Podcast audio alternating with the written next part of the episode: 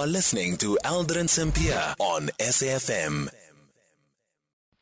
It is 22 minutes after 4 o'clock. We're in conversation next with the Dr. Ndukuyakhe Ndlovu, who is a manager for archaeology at the SANParks. So, as part of our hashtag Heritage Month 2023 um, coverage, we unpack the importance of cultural heritage within the protected areas of national parks. Um, the national parks work alongside communities to manage access to heritage sites such as memorials. National parks are also responsible for assessing and cu- cu- cu- curatorial um, artifacts that form part of the museums within the protected areas. Researchers at these parks are also looking into the impact of climate change on the preservation of heritage. To share more insights around this, uh, Dr. Ndlovu now joining us, the manager for archaeology at uh, SANParks. Uh, Dr. Ndlovu, good afternoon. Thank you so much for making time for us. How does it feel working in uh, the archaeology space? Um, how does it feel when you guys discover new things and discover and have conversations about um, the preservation of what has been discovered? Well, I encountered archaeology by mistake. really? Um, and it's purely, you know, thanks to a lack of career guidance. Okay. Uh, because uh, I come from a school setup where um, a kindergarten's period was a free period um, yeah. for us. we know to that play story. around. Yeah. Um, yeah. So I encountered archaeology at university, you know, absolute mistake, and um, I stayed in this um, field uh, purely for two reasons. First reason um, was because uh, when I first uh, got introduced to archaeology, I didn't see uh, people of my skin color um, who were, you know, um, experts in the industry and I felt that something has to change, um, and um, I want to be part of that change, and that's why I became an archaeologist. But uh, also, I mean, uh, depending on what uh, period you specialize in as an archaeologist, discovering anything becomes, you know, um, exciting.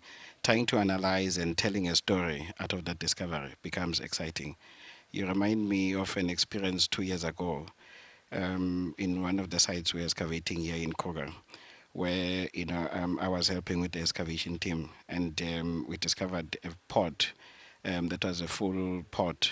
It was out of archaeological context in the language that we use, but for me, the fact that uh, you know I was able to uh, excavate you know that whole pot, and probably thousands of years later, yeah. still found find it you know absolutely intact the way it was, was just an amazing experience, yeah. and you start to wonder and want to tell the stories about that particular pot. And, and what, what's the story behind that pot?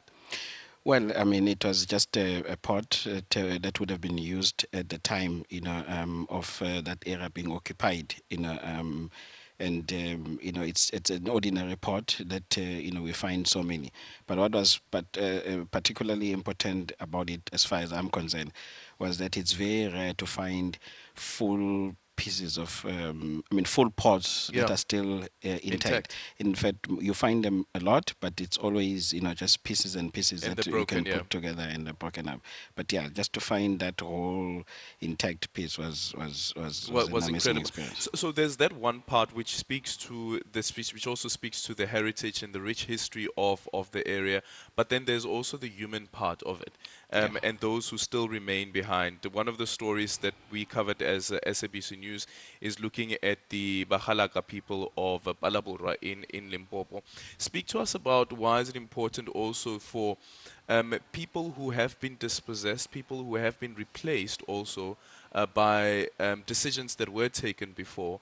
How do you also ensure that they are also able to still claim a stake on that heritage that is now part of the tourist attraction that we use, but also part of the research in the science space of biodiversity? I think we need to uh, create a balance. Uh, as scientists, we need to appreciate that uh, you know um, the presence of these archaeological sites. It's important on one side because I call them the windows into the past. Uh, it is through understanding uh, what you know the archaeological record is telling us that we are able to tell you know the rich story of South African history. However, we must balance it against the, realization and, and the practical re- reality that some of these sites, and it's not all of them, Yeah. but some of these sites still carry spiritual uh, significance, you know, for people who are still very much alive today. And as Africans, we know just um, how significant you know the the performance of ritual ceremonies uh, is in our life space. So it's important that uh, as the organization we still allow people for sites that are within our parks, we allow people access to come into the park and perform the ritual ceremonies as they will see them fit, you know, for their purposes, because it's part of an individual's existence, you know, for that to happen. Uh, some will tell you that if I'm not allowed to perform ritual A, you know, this might actually uh, be the outcome, and Yeah. it's always going to be a negative outcome. So it's very important uh, to create that balance. Uh, and the last leg of that balance is to ensure that while that um, um, site is um, being studied, while that site is being actively accessed for ritual purposes, the same site is actually, um, you know, out there, Yeah. you know, for people to come and visit as visitors and learn about the rich history Yeah. of our past. Then there's the the economic element to it as, as well. And one of our listeners, uh, the one who actually won the trip to come and spend time with us um, here, was speaking this morning about how land is um, is the first heritage, and that's that's the argument that he, that he puts forward. But then also you're also dealing with economic fundamentals where um, there is this great tract of land that is available, and you have private interest that wants to access the land with the purpose of creating business, of course, and part of um, the business um, the business offering of a, a, a, a an area such as the Kruger National Park. How do you ensure that while you give access to people who may have the money to purchase the land, that you don't do it in such a way that it also deprives whatever is at the core of what it means to be Kruger National Park, what it means to be SANParks, which also includes the preservation of that heritage that we spoke about. It's it's very important that um, you know under all circumstances we appreciate that the old approach uh, of managing protected areas you know um, has not worked and everyone has recognized that. To come with a fortress um, attitude of just thinking that uh, you are going to put up um, high fences and uh, and the mighty fences, such that everyone who cannot afford, you know, is kept out of um, that particular space. It doesn't work. It has been proven, you know, um, to be the case.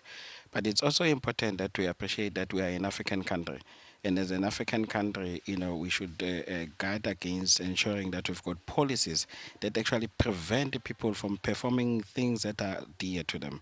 And therefore they must be allowed to have access you know to the park and we must you know preserve those archaeological sites you know accordingly. So it's very important you know to um, to maintain that balance so that protected areas don't become isolated you know landscapes for only a few but i think what is also you know um, of critical you know importance here is to ensure that at all times um, we appreciate that that which is important is not only for the few, Yeah. But it's for all of us as South Africans. It's for all of us as citizens of the world. Yeah. Just a quick final one. What would you think some, or what would you say some of the key priorities are um, if we if we forecast in the next 20 years when it comes to archaeology in South Africa, but also archaeology in um, working with um, uh, working with um, organizations such as SANParks? Well, archaeology um, still has to be transformed um, as a discipline. And transformation is not just about the skin color. You a transformation for me, it's also about uh, the ideologies that we infer from the archaeological record. All of us as individuals, we can go and, um, you know, um, excavate the very same site. But uh, how we are going to interpret it will be different, informed by our different ideological, you know, foundations, be them, uh, be they cultural, be they religious, you know, be uh, they whatever you know uh, form of thinking has been embedded to us. So you know we need to transform so that we can transform the interpretation of the archaeological record. But I think as far as uh, SANParks is concerned, there's still so much research to be undertaken in terms of knowing even more about the different archaeological sites, so that we don't just focus on the limited sites that we've come to know and we keep repeating the same story, but we actually research much wider and in even other landscapes that have not been attractive to researchers to the same extent. Well, you're reminding me of a conversation that we had last week with another scientist who spoke about neocolonialism in science, a topic that we said that we're going to bring to the foyer um, on the station and on the show. But thank you so much for your time, Dr. Ndukuyakhe Ndlovu is a managing as a manager for archaeology at SANParks. It's a minute after half past four.